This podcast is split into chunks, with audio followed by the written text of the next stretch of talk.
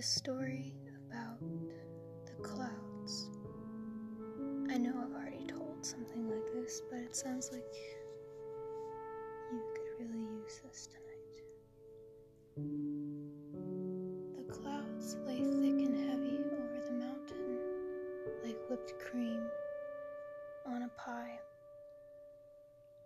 Sometimes they crumbled over the rivers and they rained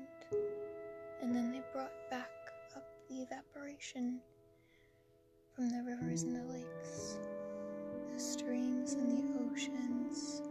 They brought it back up into themselves and became even greater for it.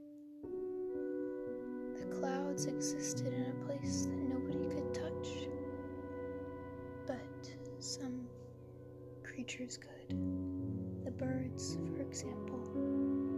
There were two birds meadowlarks who lived their soft, quiet lives, relaxing and smiling in the summer sun. They would fly and race the clouds every day, and it would only be them two up there existing together in safety and warmth and peace.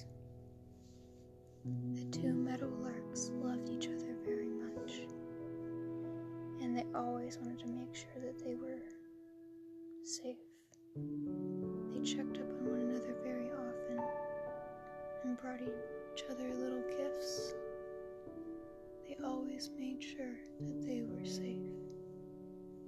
The best part, they were free to fly through the clouds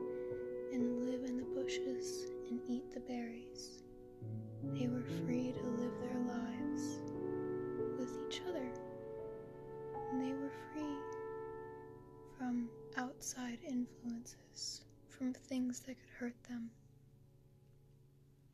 The meadowlarks lived a lovely life with the clouds swooping and playing, eating grasshoppers and basking in the warm sun after a long day.